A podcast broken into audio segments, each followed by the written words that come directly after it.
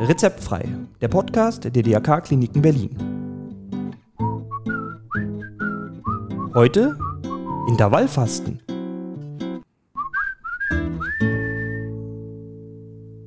Hallo, herzlich willkommen zu einer weiteren Folge unseres Podcasts Rezeptfrei.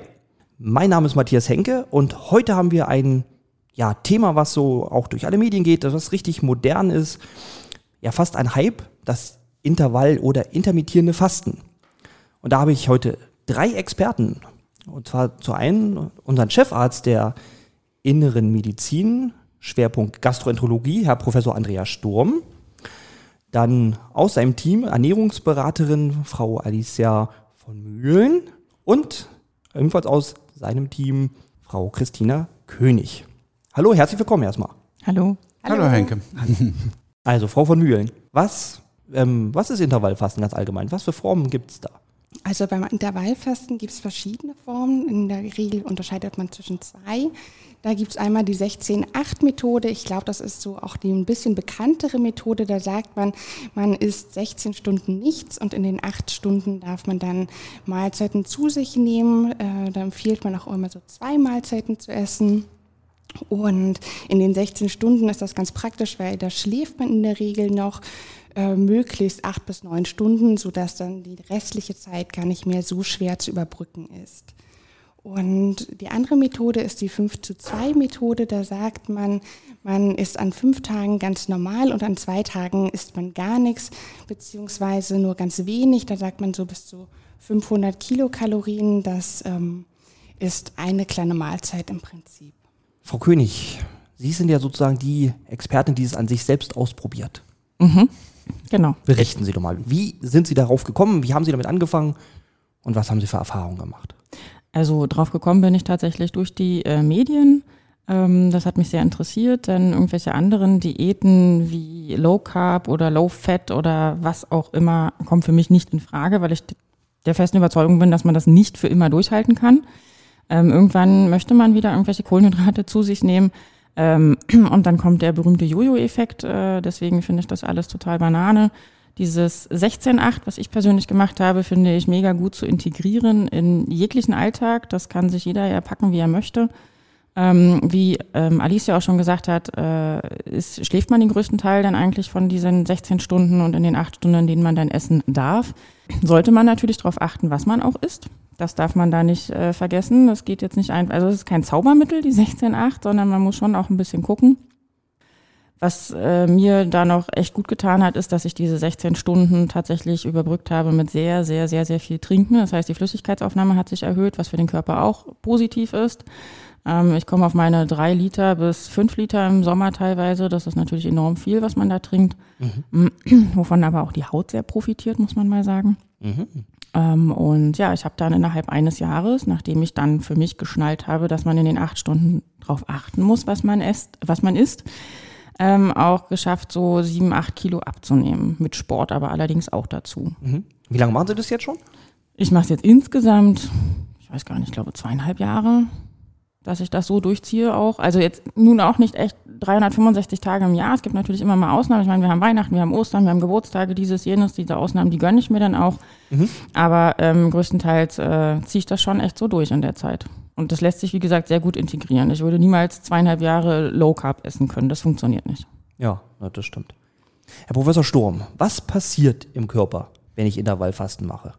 Also es gibt eigentlich zwei Stoffwechselphasen. Die eine Phase ist, wenn man aufbaut, das nennt man ähm, Anabolie. Ähm, es werden Muskeln aufgebaut, es wird Fett aufgebaut, der Stoffwechsel sozusagen baut Reserven in den Körper auf. Und es gibt die Katabolie. Die Katabolie heißt einfach, dass man eine negative Stoffwechselbilanz heißt. Das heißt, hier wird abgebaut. Es ist so von der Evolution her, dass wenn dann irgendwie so ein großes Mammut des Weges kam oder eine große Ernährungsquelle da war, dann hat man sich den Bauch vollgehauen und jetzt war es wichtig, dass man letztendlich Ernährung lagern kann. Im Bauch, in der Leber, irgendwo, sie muss gelagert werden. Und der Körper läuft am einfachsten auf Kohlenhydraten, auf Zucker. Das heißt, wenn man Energie braucht, das tägliche Leben oder Sport macht oder wie auch immer, dann nimmt sich erstmal der Körper zum Verbrennen die Kohlenhydrate, weil es am einfachsten geht. Und wenn man genug Kohlenhydrate im Blut hat, dann werden die Fettreserven nie mobilisiert. Das heißt, das Fett, was man in der Leber oder im Bauch oder im Bein und Po hat, da wo es irgendwie nervt, wird nie angegangen. Das heißt, erst wenn man in eine negative Bilanz kommt, das heißt, wenn der Körper den ganzen Zucker verbraten hat, dann geht es an die sogenannte Fettspaltung, die Lipolyse, dann wird erst abgebaut. Und die Idee dieses Intervallfastens ist es, dass man in 16 Stunden es schafft, den Körper alle überschüssigen Kohlenhydrate, Zucker abzubauen und ihn damit zu zwingen, sozusagen die Fette abzubauen, in die Lipolyse zu gehen. Der Nachteil an dieser Sache ist, dass leider auch zum Teil Eiweiße abgebaut werden. Der Körper kann nicht so richtig gut unterscheiden. Und das Problem der langen Intervallfastenleute ist es, dass sie dann auch eine negative Eiweißbilanz bekommen. Das heißt, fürs Leben ist die 16-8-Diät sicherlich nichts, aber es ist ein super Start erstmal, um sich an so eine Ernährung zu gewöhnen und zu versuchen, den Körper erstmal in eine gewisse Minusbilanz zu bringen. Das Wichtigste ist es, dass man das Intervallfasten auch streng macht. In diesen 16 Stunden darf jetzt auch kein Zucker genommen werden oder keine Milch in den Kaffee genommen werden oder jegliche Kalorienquelle führt dazu, dass dieser Mechanismus der Spaltung der negativen Energiebilanz durchbrochen wird. Also wenn, dann muss man es machen. Und wie Christina König sagt, man darf jetzt auch nicht in der Zeit der acht Stunden alles wieder aufbauen, weil das bringt es dann irgendwie auch nicht. Das ist mhm. kein Freifahrschein. Okay. Wenn Sie jetzt sagen mit den Eiweißen, würde es was bringen, wenn ich in diesen acht Stunden irgendwie sehr viel Eiweiß zu mir nehme? Eiweiß-Shakes vielleicht sogar? Prinzipiell sind Eiweiß immer gut. Man sollte so ungefähr um die 20, 30 Prozent der Kalorienaufnahme durch Eiweiße letztendlich decken. Das kommt so ein bisschen drauf an, ob ich auch in der Lage bin, sie zu verbrennen. Also wenn ich Sport mache, ein bisschen mehr Eiweiße, wenn ich weniger Sport mache, weniger Eiweiß. Klar. Aber auch dran denken, dass ähm, die Menge von Kalorien von Kohlenhydraten und Eiweißen gleich ist. Also ob ich jetzt letztendlich so viel Eiweiße nehme oder Zucker vom Kalorienbedarf, ist es das gleiche. Aber prinzipiell klar. Frau von Mühlen, wo achte ich denn jetzt drauf in den acht Stunden? Also was darf ich essen, was nicht? Also ich habe schon rausgehört, nur Pizza ist dann irgendwie nicht günstig.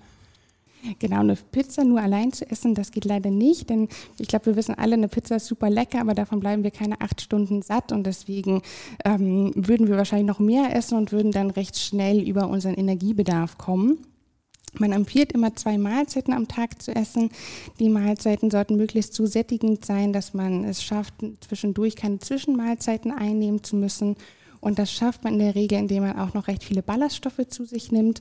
Ballaststoffe, das sind Faserstoffe, die lange sättigen. Das ist so der Grund, wieso man von so einem Vollkornbrötchen länger satt bleibt als von so einem hellen Weißbrot.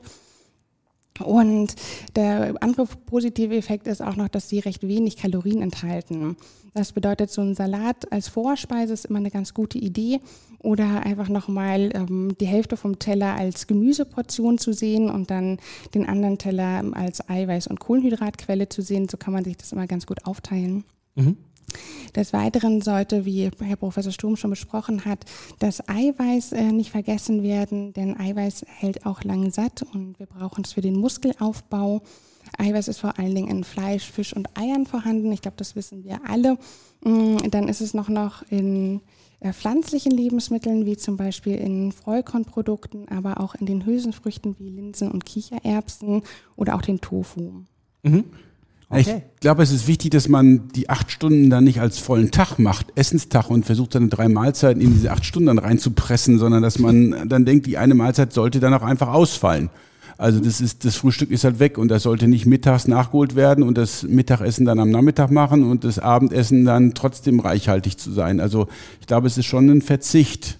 Ja. Es ist nicht nur eine Verschiebung der Mahlzeiten. Das ja. ist, glaube ich, der, der Unterschied. Das Wort Intervall ist zusammen mit dem Wort Fasten irgendwie kombiniert. Ah okay. Ja, man könnte auf die Idee kommen, ne? Man nimmt die acht Stunden und ist dann halt alles dann geballt. Aber nee, das ist natürlich nicht der Sinn der Sache. Stimmt. Genau. Vielleicht ist auch noch gut zu sagen, dass es manchen Menschen recht schwer fällt, von einem Tag auf den anderen 16 Stunden nichts zu essen. Da kann man sich vielleicht auch so ein bisschen rantasten. Ich habe vorhin schon gefragt, Christine hat das von einem Tag auf den anderen geschafft, aber äh, das muss man vielleicht nicht, sodass man vielleicht erstmal mit 12 oder 14 Stunden anfängt und ähm, dann schaut, ob man die 16 Stunden gut durchhält oder ob man dann schon unterzuckert und vielleicht eine andere Lösung finden muss. Mhm. Also kann man das auch anders machen? Es gibt ja auch so Menschen, die unheimlich gerne frühstücken. Kann man diese Zeit dann irgendwie noch variieren, dass man dann vielleicht lieber aufs Abendessen verzichtet? Naja, klar, es gibt ja Leute, die zum Beispiel so viel Refluxbeschwerden haben und die abends nicht schwer essen gehen wollen, äh, nicht essen wollen, weil sie dann auch nachts nicht gut schlafen können. Die können das Ganze dann auch machen, Frühstück, Mittagessen und dann Abendessen. Es gibt auch Leute, da eignet sich das manchmal nicht so gut, wie Schichtarbeiter zum Beispiel. Aber es gibt natürlich auch Menschen mit Blutzuckererkrankungen zum Beispiel, wo sich Intervallfasten absolut nicht anbietet. Aber gerade Wechselschichtarbeiter, ob jetzt ein Lkw-Fahrer ist zum Beispiel, auch für die ist es halt extrem schwierig, sowas zu machen. Und für die wäre es wahrscheinlich nicht geeignet, sondern das sind Menschen, die andere Diätformen finden sollten. Das ist ja nur eine Möglichkeit des, des mhm. Diätformen. Aber klar, man kann auch über die Nacht oder am Abend, am Nachmittag fasten, klar. Okay. Gibt es denn Krankheiten, die von so einer Methode profitieren? Nee, eigentlich Krankheiten, die davon profitieren, gibt es nicht nachgewiesen. Man sagt, es gibt vielleicht eine Zellerneuerung. Das Stichwort ist hier Autophagie. Der Körper erneuert sich besser. Ich bin mir nicht sicher, wie weit das wissenschaftlich wirklich so fundiert ist. Aber ich glaube, man tut dem Körper was, was Gutes an, indem man, wie Tina schon sagt, viel trinkt, auf die Ernährung achtet, wie Alicia sagt, mit Pizza weglässt, Gemüse isst.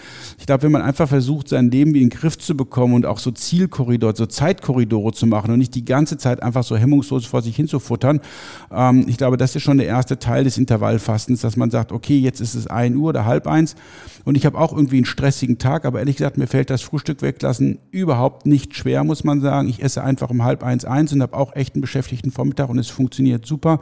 Mhm.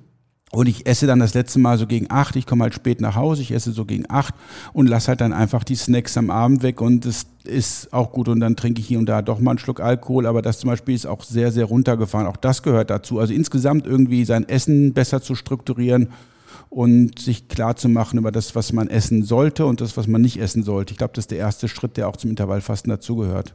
Darf ich denn trotzdem morgens eine Tasse Kaffee trinken oder sollte ich das auch denn lieber weglassen? Alle Getränke ohne Kohlenhydrate oder ohne Eiweiße sind perfekt, aber einfach nur mal die Milch ohne Kaffee trinken. Aber Kaffee ohne Milch. Ach so, ja, stimmt so. okay. Also einfach auf die, die Zucker, Zucker verzichten, einfach ja. klare Flüssigkeiten trinken. Aber ich zum Beispiel trinke jetzt nicht so viel wie Tina, die da irgendwie drei, vier Liter schafft am Tag. Ich hab, bin auch an ganz vielen verstellten Stellen, wo ich arbeite im, im Krankenhaus und da steht nicht überall Wasser für mich bereit, logischerweise. Mhm. Und dann komme ich ins Büro und dann denke ich dran, ups, ich habe jetzt seit drei Stunden nichts mehr getrunken. Also das ist so ein bisschen der Nachteil dabei auch. Mhm. Gibt es denn Gründe, warum man kein Intervallfasten machen sollte? Also vielleicht Krankheiten, Vorerkrankungen oder? Naja, Kinder sollten das nicht machen, ältere Menschen sollten das nicht machen, weil sie nicht, nicht, nicht genug Nährstoffe bekommen. Ähm, es sollte keinen dort mit Zuckererkrankungen gemacht werden, mit Stoffwechselerkrankungen sollten das nicht machen, Schwangere nicht, Stillende nicht. Jo, das ist so das, was mir so spontan einfällt. Frau König noch, ähm, Sie haben das als, also was war die Motivation? Warum Sie das, wollten Sie ein bisschen abnehmen oder mehr Energie haben? Also, oder was war Ihre Motivation, das zu machen? Ich wollte tatsächlich abnehmen nach meiner Schwangerschaft. Ähm, mhm. Habe es ein paar Jahre gebraucht, bis der Knoten geplatzt ist. Ähm, ich hatte in der Schwangerschaft gute 27 bis 30 Kilo zugenommen. Ich weiß es nicht hundertprozentig, aber es war auf jeden Fall eine ganze Menge. Kein Wasser eingelagert, nein, nur gegessen. Und mhm. äh, das wollte ich dann halt irgendwie noch mal wieder runter haben. Mhm. Und mit Intervallfasten hat das geklappt? Mit Intervallfasten, Sport und auch tatsächlich, ich achte auf die Ernährung, ähm, hat es dann geklappt, ja. Okay. Also unterm Strich kann man sagen, achten wir auf unseren Lebensstil und versuchen gesünder auf die Ernährung zu achten und Bewegung.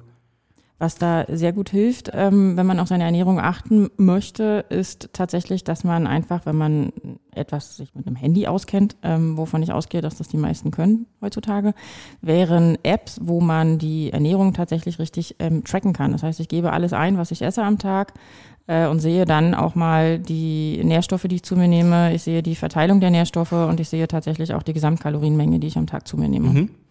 Kann man mir jetzt Tipps geben? Also ich möchte jetzt sagen, ich fange morgen mit Intervallfasten an. Wie gehe ich da vor? Hat da irgendjemand mal gute Ideen für mich? Also ich glaube, was ganz wichtig ist, dass man sich als erstes überlegt, was ist einem wichtiger, das Frühstück oder das Abendbrot. So ein bisschen wie Herr Professor Sturm das schon erzählt hatte, ihm fällt es am leichtesten, das Frühstück wegzulassen. Mhm. Andere Menschen brauchen ganz dringend ein Frühstück und die sagen dann, ähm, es fällt mir leichter, ab äh, 16, 17 Uhr nichts mehr zu essen und dafür darf ich dann auch schon dementsprechend früher anfangen. Ich glaube, das muss man sich so als erstes überlegen, denn wie wir alle schon gesagt haben, das ist jetzt keine Diät, die man so einen Monat oder drei Monate durchführt, sondern das sollte man schon langfristiger machen, damit das dann auch die gewünschten Erfolge hat. Okay, also dann sage ich jetzt mal, ich lasse mal ein Frühstück weg, dann Dann fange ich einfach an oder soll ich das irgendwie langsam steigern? Das können Sie einfach weglassen. Da ist jetzt kein Problem damit. Sie werden schon nicht gleich umfallen. Die meisten Leute sagen, oh, ich unterzucker, ich unterzucker. Nee, so schnell unterzuckert man dann jetzt eigentlich auch gesagt auch nicht, wenn man nicht Diabetiker ist. Das ist einfach nur so ein komisches Gefühl im Magen, ist jetzt nicht gleich eine Unterzuckerung. Also ich gewöhne mich dann dran, ja? Irgendwie. Absolut. Der Körper gewöhnt sich daran und ähm, wie gesagt, Trinken ist eine super Alternative dazu. Schwarzer Kaffee äh, hat mir auch immer sehr gut geholfen, wenn ich so ein ganz furchtbares Hungergefühl hatte, dass ich manchmal dachte, oh mein Gott, ich kann nicht mehr. Dann habe ich mir wirklich einen schwarzen Kaffee gemacht und das hat wirklich, wirklich gut geholfen. Ich hab, bin dann teilweise noch ein, zwei Stunden weiter äh, nüchtern geblieben, obwohl ich es nicht mehr hätte sein müssen, aber ich war beschäftigt, abgelenkt und der Kaffee hat geholfen. Das war echt gut. Okay. Ähm, ja, super. Dann werde ich doch einfach mal anfangen, das auszuprobieren. Und ähm, ich bedanke mich recht herzlich, Herr Professor Sturm, Frau König, Frau von Mühlen. Vielen Dank, dass Sie da waren, dass Sie sich die Zeit genommen haben. Allen, die zuhören, viel, viel, viel Erfolg. Und äh, wenn Sie Rückfragen haben, Sie finden uns irgendwie im Internet, können Sie uns jederzeit Rückfragen, Rückfragen stellen. Und wir freuen uns, wenn Sie anfangen und das Ziel schaffen, was Sie sich wünschen. Super. Vielen Dank. Das war auf jeden Fall sehr interessant. Ich habe da eine Menge für mich mitgenommen und werde es sicherlich jetzt demnächst ausprobieren. Ähm, ich bedanke mich auf jeden Fall nochmal bei meinen Gästen, Herrn Professor Andreas Sturm, Chefarzt der Inneren Medizin, Schwerpunkt Gastroenterologie der DRK Kliniken Berlin Westend, sowie bei Alicia von Mühlen und Christina König aus seinem Team. Wenn Sie mir noch schreiben wollen, geht es natürlich immer unter rezeptfrei.drk-kliniken-berlin.de. Ja, und mir bleibt einfach noch zu sagen, ich verabschiede mich, freue mich aufs nächste Mal, wenn es wieder heißt Rezeptfrei.